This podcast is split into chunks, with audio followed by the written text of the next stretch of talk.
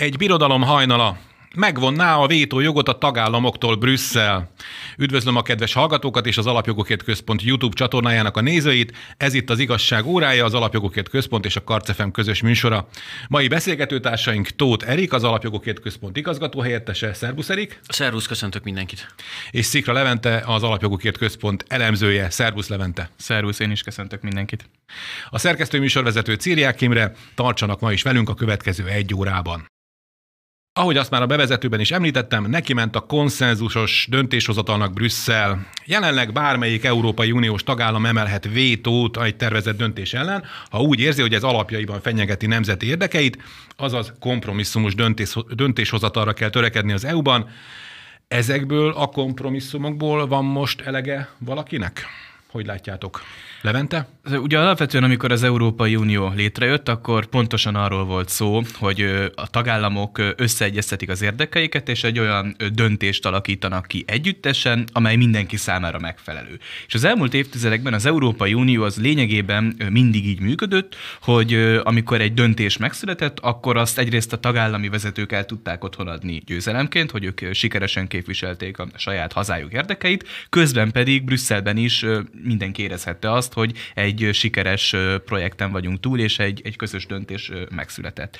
És alapvetően az Európai Uniónak a működő képessége az többek között azon alapszik, hogy minden tagállam érdekelt abban, hogy a közös döntések meg tudjanak születni, és ez akkor lehetséges, hogyha a tagállamok úgy érzik, és nyilván ez a gyakorlatban is így van, hogy a saját ö, alapvető érdekeiket azokat tudják képviselni. És a vétó az egy erre ö, alkalmas intézmény, arra való, hogyha egy tagállam úgy érzi, hogy a közös döntés vagy a többség álláspontja számára nagyon hátrányos, aránytalanul hátrányos mondjuk a, az uniós tagság más előnyeihez képest, akkor azt tudja mondani, hogy bocsánat, én ezt nem tudom támogatni, ez számomra nem megfelelő, keressünk egy másik megoldást. És ilyenkor rá vannak kényszerítve a tagállamok természetesen, hogy figyelembe vegyék ennek a másik tagállamnak a, az érdekeit, de ez, ez csak akkor tűnik fárasztónak, hogyha valaki kizárólag önérdeket akar érvényesíteni. Itt most ugye az önérdek alatt leginkább a brüsszeli birodalmi érdekeket tudjuk sejteni, hiszen valószínűleg pontosan arról van szó, hogy a tagállamoknak az érdekei azok nem ö, tudnak megegyezni egy olyan brüsszeli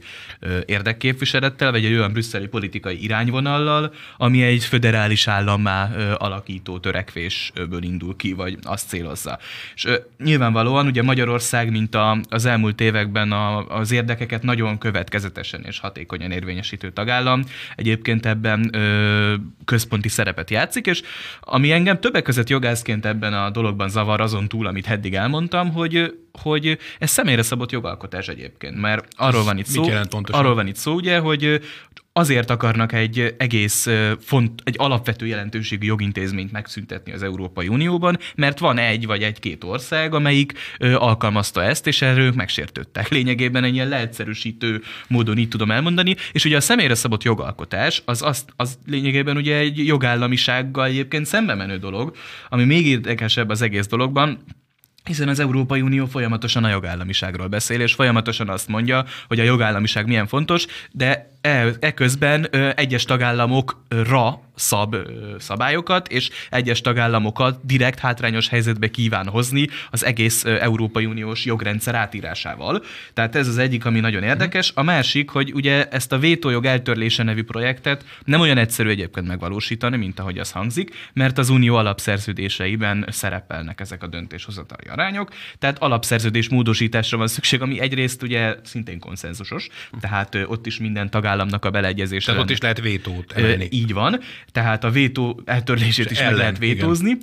Másrészt pedig ugye a szerződésmódosításokat eddig pont Brüsszel nem akartak nyitni, mert a szerződésmódosítások, hogyha már napi renden vannak, akkor lehet szó másfajta javaslatokról is, amelyek adott esetben nem felelnek meg Brüsszel érdekeinek. Például Magyarországnak több ilyen javaslata is volt az elmúlt években, az Európai Parlament szerepének átalakítása kapcsán adott esetben, vagy a nemzeti szuverenitás nagyobb megjelenítése kapcsán. Tehát akkor bekerülhetnek akár szuverenista javaslatok is a szerződés módosítás körébe, és végtelenül elnyúló viták lennének, tehát pont egyébként a magyar miniszterelnök már többször mondta azt, hogy tessék, hogyha szeretnétek valamilyen átalakítást, nyújtsatok be alapszerződés módosítást, aztán a megfelelő eljárásban megvitatjuk, és eddig ugye ezt nem is tették meg, még most sem tették meg a vétó. Alapszerzés módosítás nélkül nem lehet valahogy sundám-bundám módon valahogy be hát, kiszuszakolni, vagy jogá, Jogászként erre azt tudom mondani, hogy nem.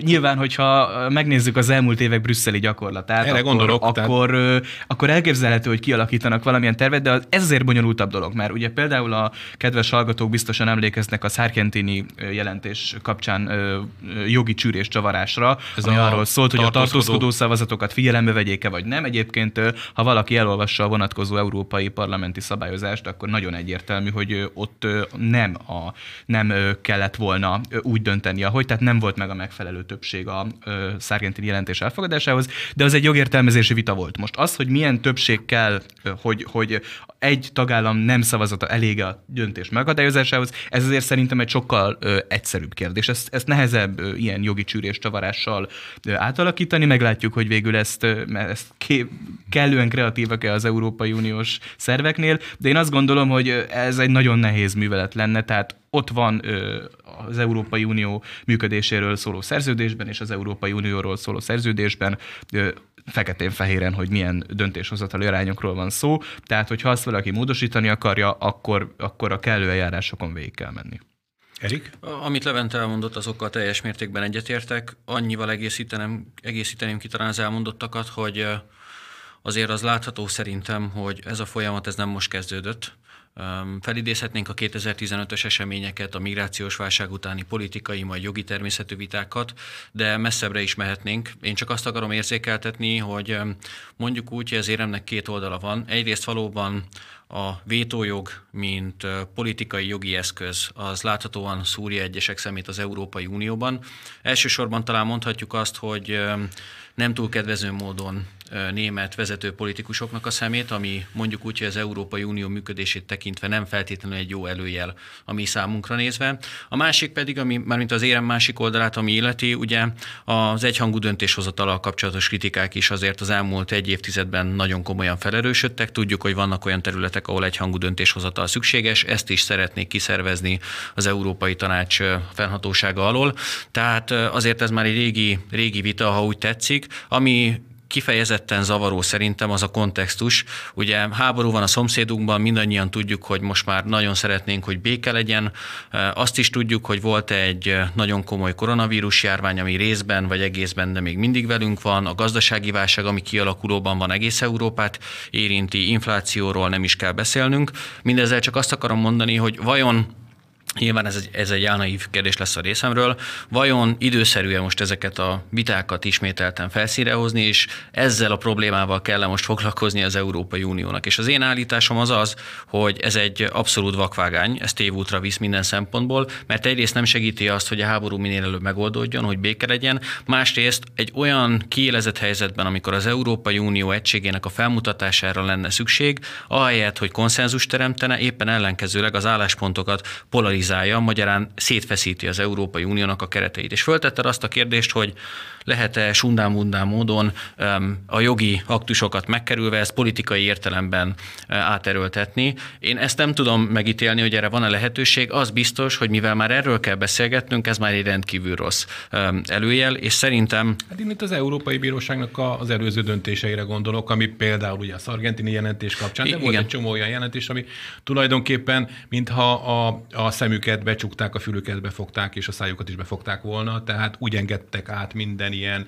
ilyen föderalista vagy integrációs törekvést, ahogy mint Késa vajon úgy ment át az Európai Bíróságon. Azért gondolom, hogy kell ettől félnünk, mert föl kell tennünk ezt a kérdést is. Ahogy Levi fogalm, illetve Levente fogalmazott, nyilvánvalóan azért vannak bizonyos, hogy is mondjam, jogállami alapelvek, amiket talán nem kéne megsérteni, de nyilván én is feltételes módban beszélek. Tehát nem tudom megígérni a kedves hallgatóknak vagy nézőknek, hogy erre nem fog sor kerülni. Az biztos, hogy amíg Magyarország ilyen határozottan kiáll a nemzeti érdekei mellett, illetve Közép-Európa általában véve kiáll a nemzeti érdeke mellett, addig ez a vita ez nem fog csitulni. Tehát arra föl kell tudnunk készülni, hogy például a most az Európai Uniós napirenden szereplő gázembargóval kapcsolatos viták, azok ezt a mondjuk úgy, hogy jogi politikai természetű nézeteltérést, ezt ki fogják élezni. És uh, nyilvánvalóan ti is láttátok, kigyűjtöttük az elmúlt években kihány alkalommal próbálta meg a tagállami vétóval kapcsolatos mm. álláspontokat uh, negligálni.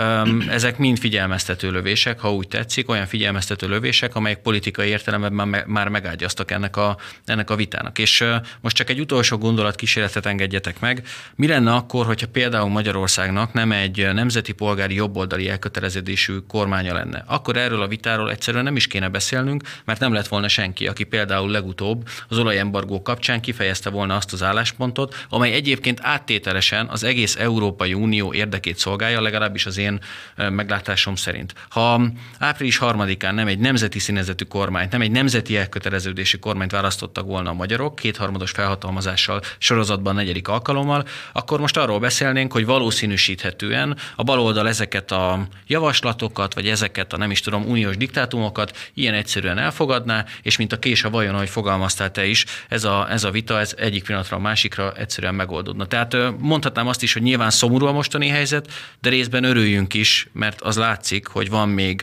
olyan tagállami kormány, remélem egyre több lesz majd a jövőben, amely képes ezekben a vitákban határozott álláspontot képviselni. Hát vagy azokról olyan dolgokról beszélgetnénk például, hogy most az egyik nap a páros rendszámok tankolhatnak a benzinkúton, a másik nap meg a páratlan rendszámok, már Így egyáltalán, van. hogyha le, le, van benzin, ugye lekapható egyáltalán. Említetted, hogy voltak ezek a megszólalások itt a, a, a szerződésmódosítás mellett.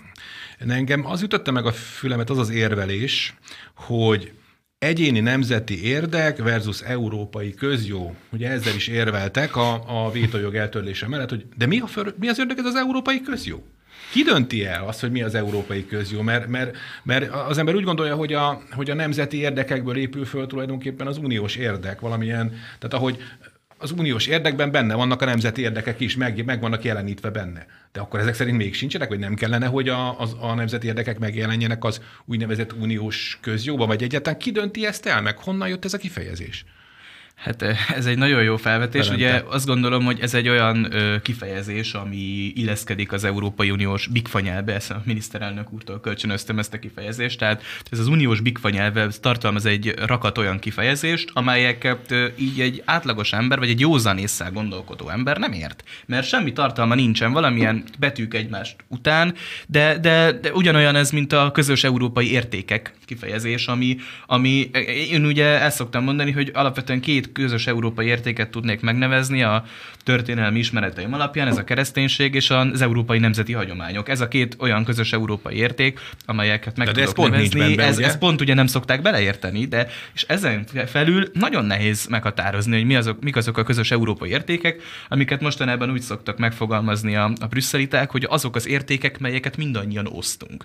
És akkor így, mint Voldemort, hogy így nem mondjuk ki, de mind tudjuk, hogy mire gondolunk, legalábbis ők így gondolják, és, és én meg azt gondolom, hogy, hogy így nem lehet egy közösséget működtetni, meg ennek sem értelme. Egyébként Eriknek a megjegyzéséhez én még annyit szeretnék hozzátenni, hogy az, amit, amit te mondtál arról, hogy Magyarország lényegében az Európai Közjót is védte a vétójával, én ezt úgy fogalmaznám meg, hogy az Európai Uniót a saját hülyeségétől a vétónk mentette Igen, meg. ez a másik, mert ugye a másik dolog, hogy akkor Európai Közjó például az is, hogy a, hogy a férfiak is szülhetnek. És hogyha komplet őrültségről van szó, ahogy Erik mondta, és valaki, valaki szót emel ez ellen, akkor e, e nem lehet majd a komplet őrültség ellen sem szót emelni? És, és egyébként a helyzet azért még súlyosabb, mert ö, ugye arról beszéltünk eddig, hogy mindez egy szövetségi állam irányába mutató kezdeményezés, ami számunkra elvetendő, és egyébként nem felel meg Európa érdekeinek. Ez egyébként ez így is van. De ha egy másodpercre mégis elfogadnánk teoretikusan, hogy megfelelne Európa érdekeinek a szövetségi állam, akkor nézzük meg azt a szövetségi államot, amelyik példaként szolgálhatna erre, ugye az Amerikai Egyesült Államokról beszélhetnénk akkor. Az Egyesült Államoknak a szövetségi törvényhozása az ugye azért kétkamarás, mert pont úgy próbáltak sakkozni az alapító atyák, hogy a nagy és a kis tagállamok érdekei azok kiegyenlítődjenek. Ezért van az, hogy a szenátusban minden tagállamnak ugyan, ugyanannyi képviselője van, függetlenül attól, hogy mekkora tagállam, és a képviselőházban pedig lakosságarányos a képviselet.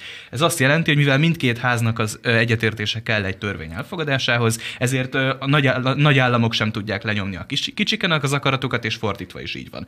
Tehát még egy szövetségi államban is figyelt feleltek arra, hogy a kisállamok érdekeit képviseljék. Viszont ezek az Európai Uniós tervek, ezek viszont teljes mértékben figyelmen kívül hagyják a kisebb államok érdekeit. Tehát annyira rossz a helyzet, hogy még egy szövetségi államnak a tervénél is rosszabb a helyzet a vétó eltörlése kapcsán, mert teljesen ez a, ez a gyarmati mentalitás jelenik meg az Európai Unió vezetői részéről, hogy kis tagállam, örüljél, hogy felvettünk egyáltalán, a piacodat megnyitottad, az természetes, de te itt ne képviseld az érdekeidet, meg ne szállj velünk vitába, majd mi tudjuk, hogy hogy lesz jó.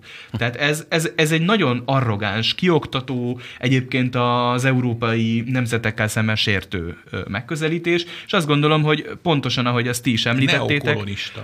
így van, és pontosan, ahogy ezt ti is említettétek, ez az, ami valójában megosztja az Európai Uniót. Én ezt mindig el szoktam mondani, hogy, hogy ugye mindig Magyarország kapja meg azt a, azt a vádat, hogy megosztja az Európai Uniót, meg szétveri az Európai Uniót a gonosz magatartásával, mint például azzal, hogy megvétózza az olajembargót. És ehhez képest valójában azt látjuk, hogy ezek a, ezek a tagállami, meg nemzeti érdekeket teljesen lábbal tipró és semmibe vevő javaslatok azok, amelyek megosztják az Európai Uniót, amelyek arra alkalmasak, hogy szétverjék az Európai Uniót, mert egy szövetség addig tud működni, amíg minden tagja úgy érzi, hogy neki helye van ott, és minden tagja érdekelt a szövetség sikerében. És azt gondolom, hogy ez egy politikai alapvetés, amit, hogyha az Európai Uniót valaki sikeressé akarja tenni, akkor szem előtt kell tartania, hogy a tagokat érdekeltként kell tartani. A tagokat úgy kell, a tagokkal úgy kell bánni, hogy ők is úgy érezzék, hogy jól jártak a szövetséggel. Ez egyébként mindenkinek jobb lenne így, és jelenleg ezt nem látjuk. Ez az önkéna első megjelenési formája lenne ez a, ez a, ez a tulajdonképpen a, a, a vétójog megvonása a tagállamoktól?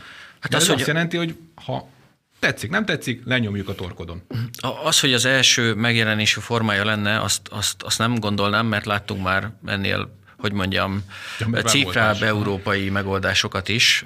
Szárgentini jelentés elfogadása, kötelező betelepítési kvótáknak az ötlete, és még sorolhatnám. Tehát nem ez lenne az első, de az biztos, hogy ez egy, egy határvonalat, egy, egy olyan vonalat, egy olyan demarkációs vonalat jelentene, amelyet senki sem szeretne, legalábbis a nemzetállamok Európájában gondolkodók biztosan nem szeretnének átlépni. És ugye ez a vitának az alapja, erről talán még nem beszéltünk, de azért az látható, hogy egyrészt van egy intézményi konfliktus, az Európai Bizottság, az Európai Parlament Parlament és most már az Európai Tanács között, ezt szerintem kár lenne vitatni, és nyilvánvalóan megy a dominancia harc, hogy ki tud jobban érdeket érvényesíteni. És szerintem azt lehet látni 2019 óta különösen, amióta hát mondjuk ki azért a balliberális, zöld, neomarxista eh, politikai csoportok részben azért mégiscsak többségbe kerültek az Európai Parlamentben, hogy ők bizony ezt teljesen komolyan gondolják. Tehát őnekik van egy stratégiájuk, ez a stratégia arról szól, hogy a nemzetállami Európa gondolatát azt ki kell egyszerűen iktatni, azt el kell felejteni, azt a történelem sülyeztőjébe kell dobni.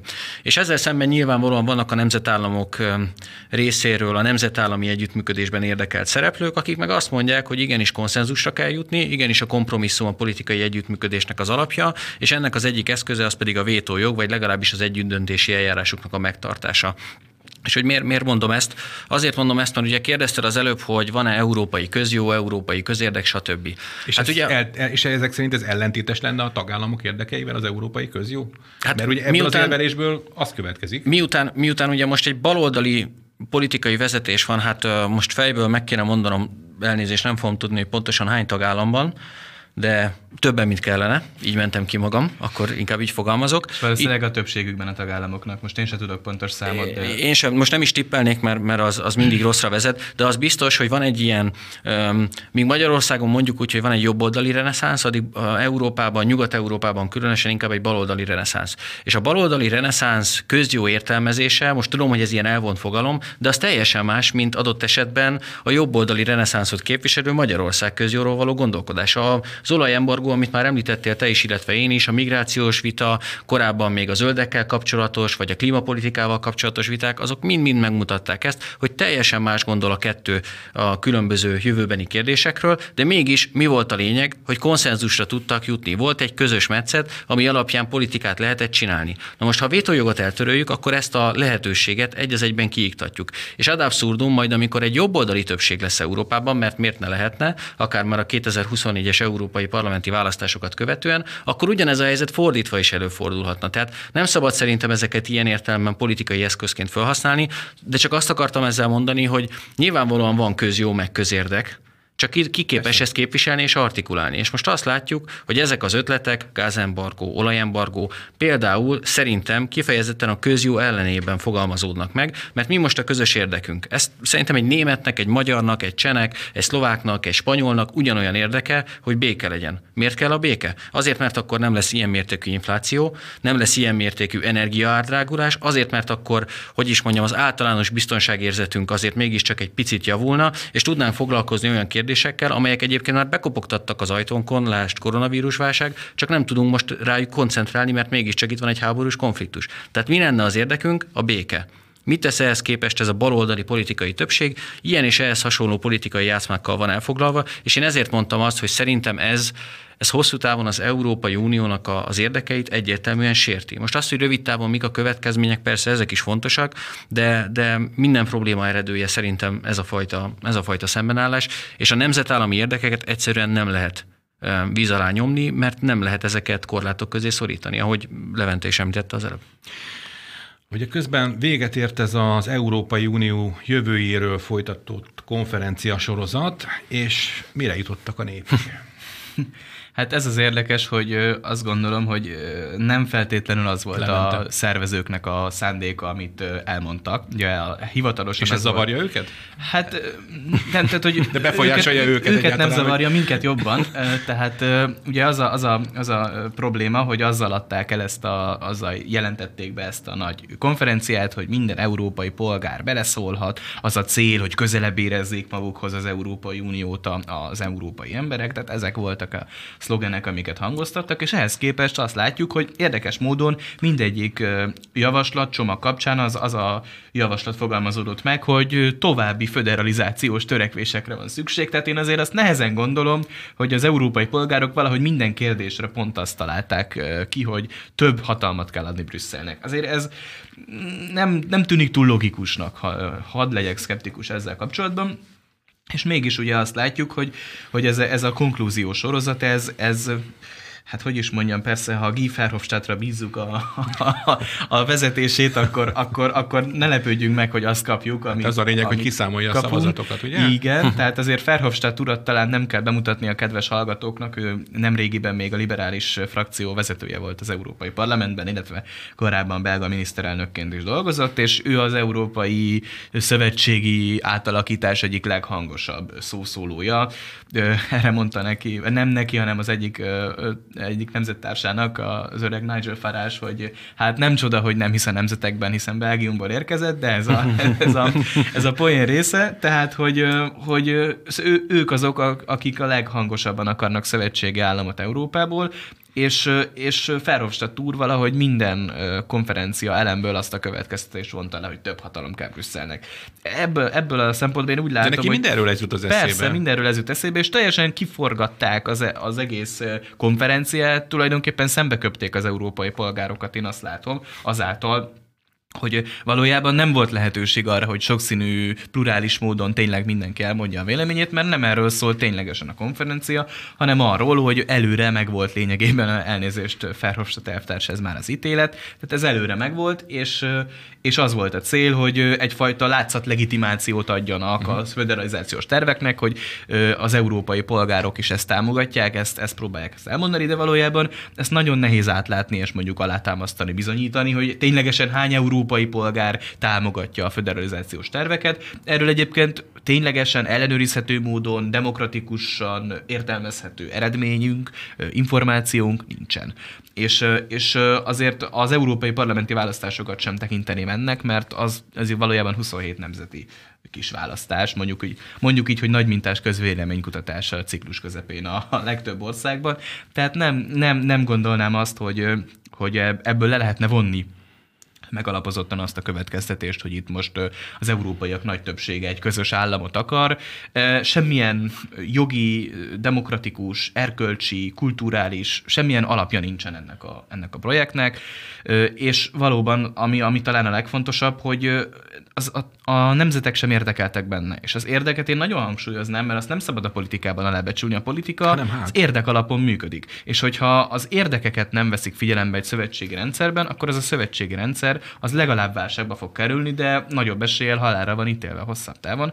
Tehát azt gondolom, hogy ez egy súlyos hiba, és még egy amerikai példát hagyd hozzak, hogy ott is van vétójog, csak nem a tagállamoknak, hanem az elnöknek. Tehát ott is van egy olyan jogintézmény, amely arra vonatkozik, hogy hiába van egy többségi döntés valamiről, mondjuk egy elfogadott törvényjavaslat, mm. az elnök még mindig dönthet úgy, hogy bocsánat, én ezzel nem értek egyet, szerintem ez nem érdekünk, és nem írom alá. És ez, ez is azt mutatja, hogy ott is azért nem csak tagállamok érdek kiegyenlítése kapcsán van ellensúly a rendszerben, hanem ugye ott van az elnöki vétó intézménye. Itt az európai javaslatoknál Uniónál nem csak a, a kis és nagy államok érdekeinek kiegyenlítésére nem látunk semmilyen elképzelést, hanem más módon sem látunk lehetőséget arra, hogy megállítsunk egy olyan, olyan javaslatot, ami, ami nem felel meg az európaiak, vagy akár a magyarok, vagy más nemzetek érdekeinek. Tehát, amit látunk, csak és kizárólag föderalizációs tervek, és amit nem látunk, semmilyen ellensúly, semmilyen kisebbségi érdekképviselet. Tehát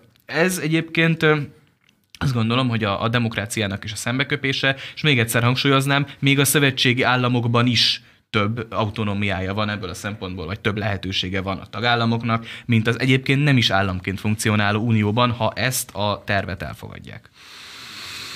Ha, és végezetül szerinted, Erik, mi, mi lehet a magyarázat ennek a nagy reformdűnek, amivel itt a, a brüsszeliták neki indultak nagy fejszével vagy nagy kalapáccsal a, a jelenlegi intézményrendszernek?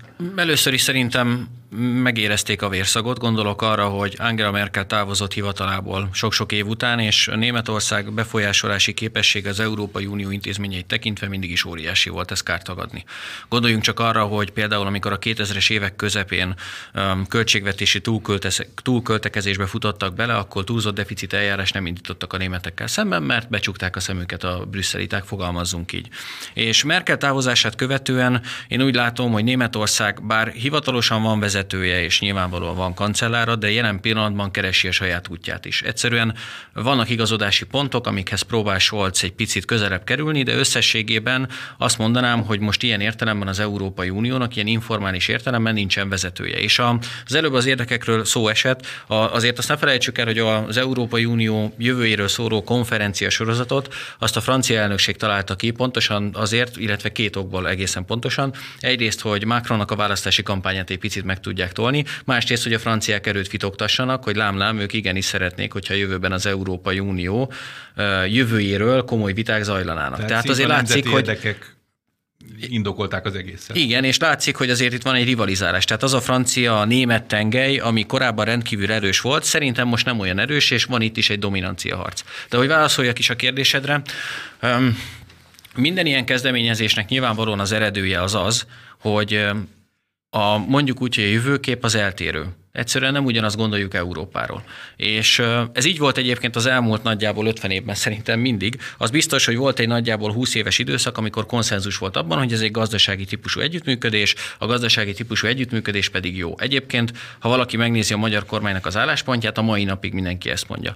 Csak hogy mi történt az elmúlt 10 évben, olyan ideológiai törésvonalak jöttek létre, amelyek egyszerűen nem betemették az árkokat, illetve a különböző vélemények közötti távolságokat nem csökkentették, csökkentették, hanem egyre inkább mondjuk úgy, hogy kitágították. És szerintem például az, hogy a magyar helyre, helyreállítási alapot nem hajlandóak elfogadni. Az, hogy olyan jogállamisági vitákba mondjuk úgy, hogy kényszerítik bele a Magyar, Magyarországot, amik egyébként teljesen abszurdak, és Levent el tudná mondani jogi értelemben nézve egyáltalán nem indokolhatóak, ez, ez megint csak ennek egy leágazása. És az is, amiről már beszéltünk, hogy egy ilyen kiélezett helyzetben nem képesek valódi fontos problémákkal foglalkozni. Ahogy egyébként a 2007-2008-as pénzügyi válság válságra nem reagált az Európai Unió. Ahogy a 2015-ös migrációs válságra két-három-négy éves csúszással kezdett el valamit is reagálni, és most itt van ez a háború, amire megint csak mit tud mondani az Európai Unió? A szankciók. Szankciók kellenek. Kiket bántanak a szankciók? Hát azt látjuk, hogy nem az oroszokat. Az oroszokat Csak egy nem. hír tegnapról nézze meg mindenki, mennyi volt az orosz bevétel az elmúlt negyed évben, az orosz gáz, illetve olajszállításokból. Napi egy milliárd dolláros bevétel. Köszönöm. Hát Köszönöm. hogy nézzük meg a rubel árfolyamot, mert ott is arról volt szó, hogy először összeomlott, és Igen. akkor mindenki nevetett az oroszokon, hogy hű, hát most alaposan megkapják, nem, aztán nem a rubel tudom, erősebb, mint valaha. szóval kezdtek még a Dagobert bácsira, amikor ő fürdött a, a, az aranyban a pénzében, hát most így, így, így érzik, így, fürdenek a, így érzik a magukat. Pontosan. Tehát csak azt akarom mondani, hogy, hogy az abszolút igaz, hogy az érdekeknek óriási szerepük van, és az is biztos, hogy az európai unió jövője az ilyen értelemben, hát nem azt mondom, hogy nem a mi kezünkben van, de azért óvatosan kell bánunk a következő egy-két évben ezzel a vitával, mert könnyen többségbe kerülhetnek a föderalista Európai Uniót támogató erők, de hál' Istennek, vagy legalábbis reméljük így lesz, 2024-ben az EP választáson azért még jöhet egy kedvező jobboldali fordulat. Önök az igazság óráját, az Alapjogokért Központ és a Karcefem közös műsorát hallgatják, műsorunk hamarosan folytatódik. Ez itt az igazság órája, az Alapjogokért Központ és a Karcefem közös műsora Tóth Erikkel és Szikra Leventével, az Alapjogokért Központ munkatársaival. Én Círiák Imre vagyok, kicsit nyáriasan vagyunk már így a nagy melegben. Az első részben a külpolitikára koncentrál, legalábbis ami engem illet. Köszönjük, hogy hozzátetted.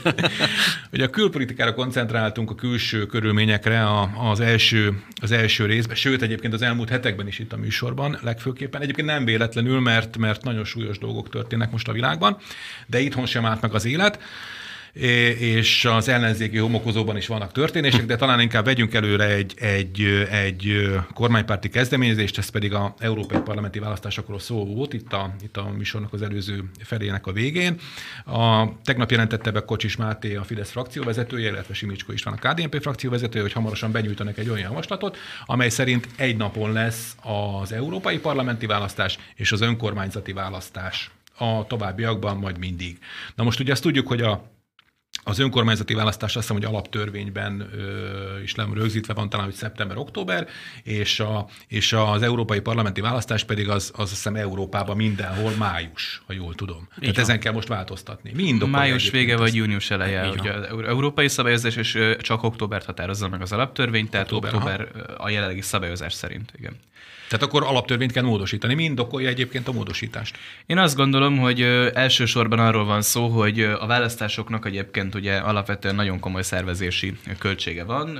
Munkaerőben is persze sok fáradtságot jelent a megfelelő közigazgatási dolgozók számára, és itt elsősorban arról van szó, hogy pénzügyi okokból sokkal logikusabb úgy szervezni, hogy ha már úgyis szavazóhelyiségeket kell biztosítani, ha már úgyis ki kell fizetni a szavazatszámláló biztosokat, stb. Tehát ha már egy bizonyos infrastruktúrát úgy is felépítünk, akkor, akkor sokkal egyszerűbb az, az, az, egyébként is abban az évben megtartandó választásokat egyben megtartani.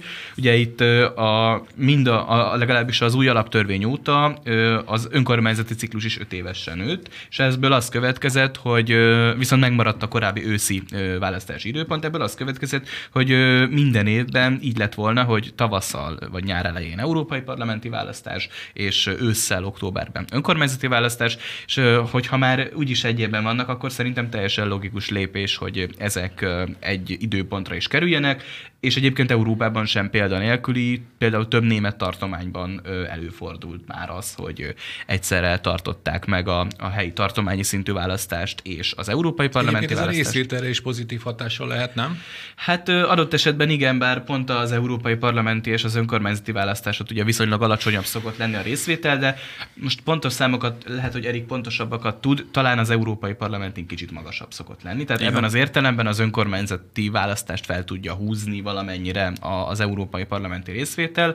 Azt gondolom, hogy ez, ez így van, és ugye ami még fontos szempont, még nem látjuk a törvényjavaslatot, mert még nem került benyújtásra, de, de a bejelentések alapján én azt láttam, hogy ugye a ciklus maga nem fog megváltozni, tehát a, a polgármesterek hivatalideje az ugyanúgy októbertől októberig fog tartani, ami azt jelenti, hogy azzal nem lesz támadható a javaslat, hogy utólagosan lerövidíti a, a polgármesteri meg képviselőtestületi ciklusokat. Tehát azt gondolom, hogy itt egy nagyon megalapozott és kidolgozott javaslatról van szó, ami egyszerűbbé, áttekinthetővé és olcsóbbá fogja tenni a, az egész rendszernek a működését.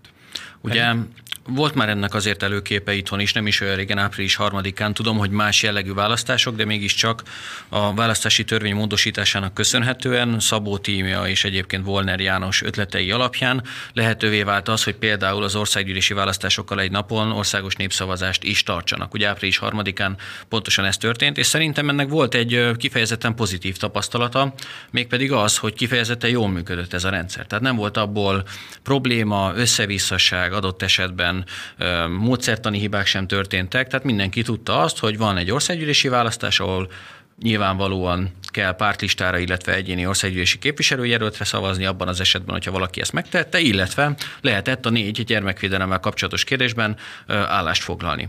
És szerintem ez a pozitív tapasztalat is kellett ahhoz, meg nyilvánvalóan a mostani gazdaságpolitikai háború kapcsán kialakult körülmények is, hogy elgondolkodjon azon az állami vezetés, ahogy egyébként már 2014-ben is tették azt, hogy egy napra lehessen az adott évben esedékes választásokat kitűzni és lebonyolítani. Ugye nem tudom, az előbb elhangzott el a szám, de nagyjából 9-10 milliárd forintos költségvetési kiadás, mondjuk úgy, hogy spórolást jelentene mindez, ami tudom, hogy első halása nem biztos, hogy olyan nagy összegnek tűnik, de higgyék nem el a kedves, kevés. nem is kevés, de higgyék el, majd az állami költségvetés szempontjából, de higgyék el a kedves hallgatók, hogy a következő években mondjuk úgy, hogy a bürokratikus tehát az állami kiadásokkal kapcsolatos összegeket, azokat a lehető legnagyobb mértékben le kell tudni csökkenteni, csökkenteni pontosan a háború miatt. Ugye van egy másik hír is, mi szerint a frakciótámogatásokat is módosítanák, az is ugyanezt a logikát követi. Egyszerűen a rezsivédelmi alapba, illetve a honvédelmi alapba kell majd a forrásokat ösztönözni, annak érdekében, hogy ne a magyar emberek fizessék meg egyébként az általuk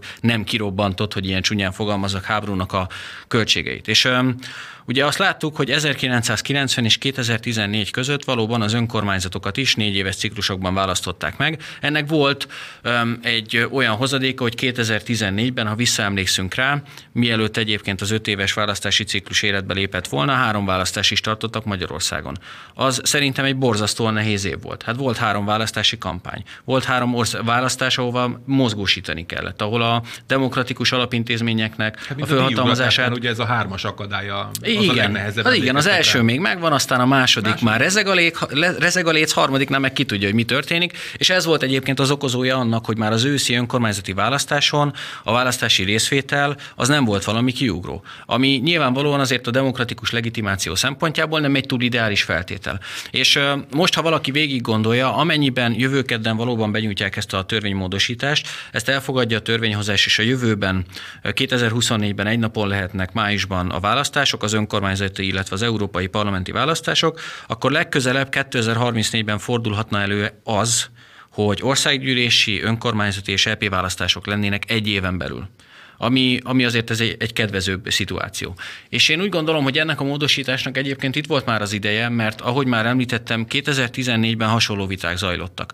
Ugye akkor két megoldási lehetőség volt, vagy békén hagyják ezt a négy éves mandátumot az önkormányzatok esetében, de nem túl szerencsés egyébként, hogyha az országgyűlési választás és az önkormányzati választás egy évben történik, tehát ez nem volt opció, vagy ahogy most is, adott esetben megpróbálják ugye egy napra sűríteni az európai parlamenti választás és az önkormányzati választást, akkor különböző okokból kifolyólag az a döntés született, hogy az egyik tavasszal, esedékes nyilván rögzített időpontban bizonyos értelemben, a másik pedig ősszel, ahogy azt már Levente említette. Tehát van egy mondjuk úgy, hogy költséghatékonyságot növelő funkciója ennek az egésznek, és van egy demokratikus legitimációt erősítő funkciója, mert valóban ezen a két választáson sajnos a választás történeti tapasztalatok azt mutatják, hogy az 50 50%-ot sem mindig érte el a választási részvételi hajlandóság. Márpedig azért 50%-ot illik ilyen értelemben megugrani, és én azt várom ettől a módosítástól egyébként, hogy 2024 májusában vagy június elején majd meglátjuk, kifejezetten kedvező lehet ez a fordulat. Nyilvánvalóan van egy érdekes kérdés,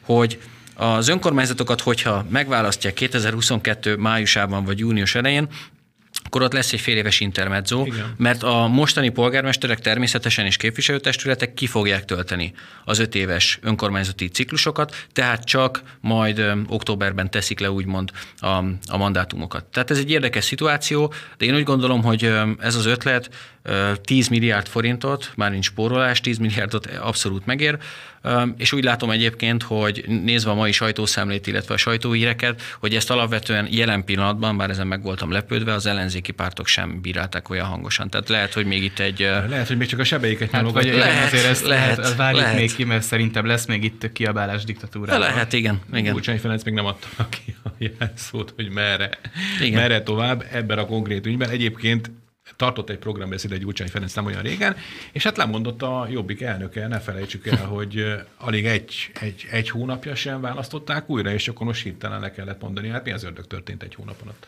Én azt gondolom röviden ö, megfogalmazva, hogy a, a hiteltelenség és a nagy arc bukása történt most meg. A Jakab Péter... Hát arca az volt, igen. Ez a két, ez a két dolog volt rá nagyon jellemző, hogy rendkívül hiteltelen volt, tehát a több milliós fizetésével hirdette, hogy ő egyszerű gyerek, aki csak Parizer tud vásárolni, miközben sofőrös autóval járt és milliókat keresett, és a nagy arc pedig, az, azt talán nem kell magyarázni a parlamenti felszólalásainak a stílusát ismerve. Tehát én azt gondolom, hogy mindez egyébként persze egy fedezet nélküli nagy arc volt, mert Jakab Péter nem a politikai tehetségével tehetségéről híres. Ugye a választást még nem nyert, hiszen a körzetében, amikor elindult, akkor kikapott, mindig listáról került be a parlamentbe, tehát én azt gondolom, hogy nem olyan sok választópolgár helyezett bele bizalmat és, és a, a jobbik ranglétráján való emelkedése is csak annak volt köszönhető, hogy tulajdonképpen minden lehetséges ellenjelölt kikopott előle a pártból. Ugye, amikor Vona Gábor távozott, akkor ugye maradt eleve egy űr, hogy a második vonalból kilépjen elő, akkor utána történt egy pártszakadás, tehát akkor nagyon sok vezetésben tapasztalt ember elhagyta a jobbikot, és ugye a mi hazánkba kerültek, és utána pedig ugye jött Schneider Tamás, aki nem túl sokáig húzta a jobbik elnökként, egyébként, és ezt követően egyszerűen nem maradt már más ember, aki, aki, aki az elnöki feladatokat el tudta volna látni. Tehát maradt Jakab Péter, aki nem is második, hanem a harmadik vonal volt talán a párton belül. Nagyon sokáig nem is ismerték az országban, tehát ő nagyon hirtelen került egyébként a, a Rivalda fénybe ebből a szempontból, és sem a megfelelő tapasztalata nem volt meg a pártvezetés kapcsán, sem a megfelelő tehetsége, mint ezt a, az idő bebizonyította. Tehát nem volt képes összetartani a pártot, nem volt képes egy olyan karaktert adni a pártnak. Talán célja sem volt, hogy karaktert adjon a pártnak, ez már egy érdekesebb kérdés, ami, ami megkülönböztethetővé tette volna a jobbikot. Folyamatosan arról beszéltek, hogy ők egy jobb középpárt, de egyetlen egy olyan programpontot vagy szlogent nem tudnék mondani tőlük, ami a jobboldalisághoz bármilyen kapcsolattal rendelkezne. Cserébe a DK leghűségesebb csahos kutyája szövetségese lett a Jobbik Jakab Péter vezetése alatt. Úgyhogy talán nem túlzóak azok az álláspontok, amik most arról beszélnek, hogy valójában nem is a Jobbik bizalma fogyott el Jakab Péterben, hanem Gyurcsány Ferenc bizalma fogyott el a, a Jobbik elnökében, és, és úgy döntött, hogy mostantól nincs szükség erre a szövetségesre, idézőjelő, tehát csahos kutyára. Úgyhogy Jakab Péter azt gondolom, hogy megérdemelten bukott most meg, mert, mert nem a munkában, meg az emberek képviseletében hit, hanem, hanem a nagy kiabálásban, a performanszokban. Nem volt mögötte tartalom, nem volt mögötte politikai tehetség, nem volt mögötte tudás, viszont ezt ellensúlyozta hatalmas egóval. Meglátjuk, hogy a jobbikból mi lesz így. Én nem jósolok egyébként a Péternek hosszú jövőt a frakció élén sem. Ez az egyik kérdés. Ami, ami érzékenyebben fogja érinteni, mert akkor ugye a fizetése az, az csökkenni fog. Meglátjuk, hogy ez, ez mennyire fogja őt zavarni. Minden esetre én azt gondolom, hogy ez tekinthető egyfajta igazságszolgáltatásnak is, mert az a stílus, amit ő képviselt a parlamentben, az egyébként szem állampolgárként nézve is felháborító volt, és, és látható, hogy szavazatszámban sem, tehát az előválasztási eredményeket is tekintve szavazatszámban sem ö, realizálódott az a idézőjeles támogatottság, amit ő a lájkokban mért korábban úgyhogy talán ez egyfajta megnyugtatásként is szolgálhat a politikát figyelő magyar emberek számára, hogy, hogy ilyen hordószónoki színvonallal nem lehet Magyarországon tartós politikai sikereket elérni. Én őszinte leszek, szerintem azt kapta, amit megérdemelt Jakab Péter, mert 2020. januárjában vette ugye át a párt vezetését, és Leventével abban teljes mértékben egyetértek, hogy azért ő került a párt élére, mert nem volt más nem hogy professzionális politikus, de olyan politikus, aki, aki képes lett volna egyáltalán két értelmes mondatot összerakni, neki sem mindig sikerült, de azért nagyjából ezeket megoldotta, és az elmúlt mondjuk úgy, hogy két és fél évét, hogyha értékelnünk kéne, akkor mit tudunk elmondani? Ugye ez egy mindig nagyon fontos kérdés, hogy az adott pártelnök mit tett a saját pártjáért. Mi volt az ő programja? Fogalmazzuk meg röviden, szerintem megtehető ez, egyszerű, balra át meghirdette azt a programot, amit Vona Gábor elkezdett, amivel szemben Schneider Tamás kicsit félénken, de azért mégiscsak tudott igazodni a későbbiekben. Jakab Péter ő mondjuk úgy, hogy ezt teljes mértékben fölvállalta, és azt követően, hogy elnök lett, kiegyezett Gyurcsány Ferenccel. Azzal a Gyurcsány Ferenccel, akivel szemben, ezt nem győzöm elégszer, elégszer hangsúlyozni, a Jobbik létrejött. A Jobbik az megalapozta nyilat, saját magát. Az, a Jobbik alapító nyilatkozatában benne van, tehát ezt nem mi találjuk Persze. ki. Hogy nem? 2003-as alapító nyilatkozatban ott van, hogy a Jobbik azért jött létre, hogy a szélsőséges liberálisokat és a velük összenőtt kommunistákat eltávolítsa a hatalommal. Ezért jött létre. Mi történt 2020. januárját követően? Összefognak ezekkel a politikai csoportokkal. És szerintem az, az rendkívül kevés volt, tehát hogy ezt senki nem fogadta el legitimációs érként, hogy azért van erre szükség, mert így tudják leváltani Orbán Viktort. Egyszerűen a Jobbiktól egy önálló politikai profilt vártak volna a szavazói. És így jutunk el oda, hogy 2018-hoz képest 2022 áprilisára Tudom, hogy közös volt a lista, illetve nem indult, tehát hogy egy jelölt volt mind a 106 országos egyéni választókörzetben, de az látszik a különböző kutatási adatokból, illetve a választási részvételi adatokból is lehet erre következtetni, hogy amíg volt négy évvel ezelőtt 1,1 millió kerekítve, 1,1 millió szavazója, 19%-os támogatottsága a pártnak, addig ma önállóan indulva valószínűleg az 5%-os küszöböt sem ugranák meg. Tehát a politikai teljesítmény az nulla. Hát Nincs. ez egy 20%-os párt volt. Így van, erről beszélek én is, hogy politikai teljesítmény az nem volt Jakab Péter mögött, és valóban a stílusa miatt, a hozzáállása, az emberi minősége, az szerintem rátett még egy lapáttal ezekkel a problémákra. Hát azért azt ne felejtsük el, hogy elnökként például azt a rendkívül komoly erőszaktevő botrányt, amely kirobbant az elmúlt időszakban, azt megpróbálta mondjuk úgy, hogy szőnyeg alá söpörni. Ilyen nincs, tehát ilyet nem lehet csinálni. A másik probléma, hogy egy hónappal azután, hogy megválasztották elnöknek, a saját elnök helyettésével megpróbált leszámolni. Ugye azóta tudjuk, hogy feljelentést végül nem tett, de mégis azt mondta, hogy ezt meg fogja tenni, mert Potoskáné Körösi Anita visszaért bizonyos jogkörökkel. Tehát így nem lehet egyszerűen pártot vezetni, és szerintem abszolút helytálló kifejezés, Szerinted ez egy igazságtétel. Vezető?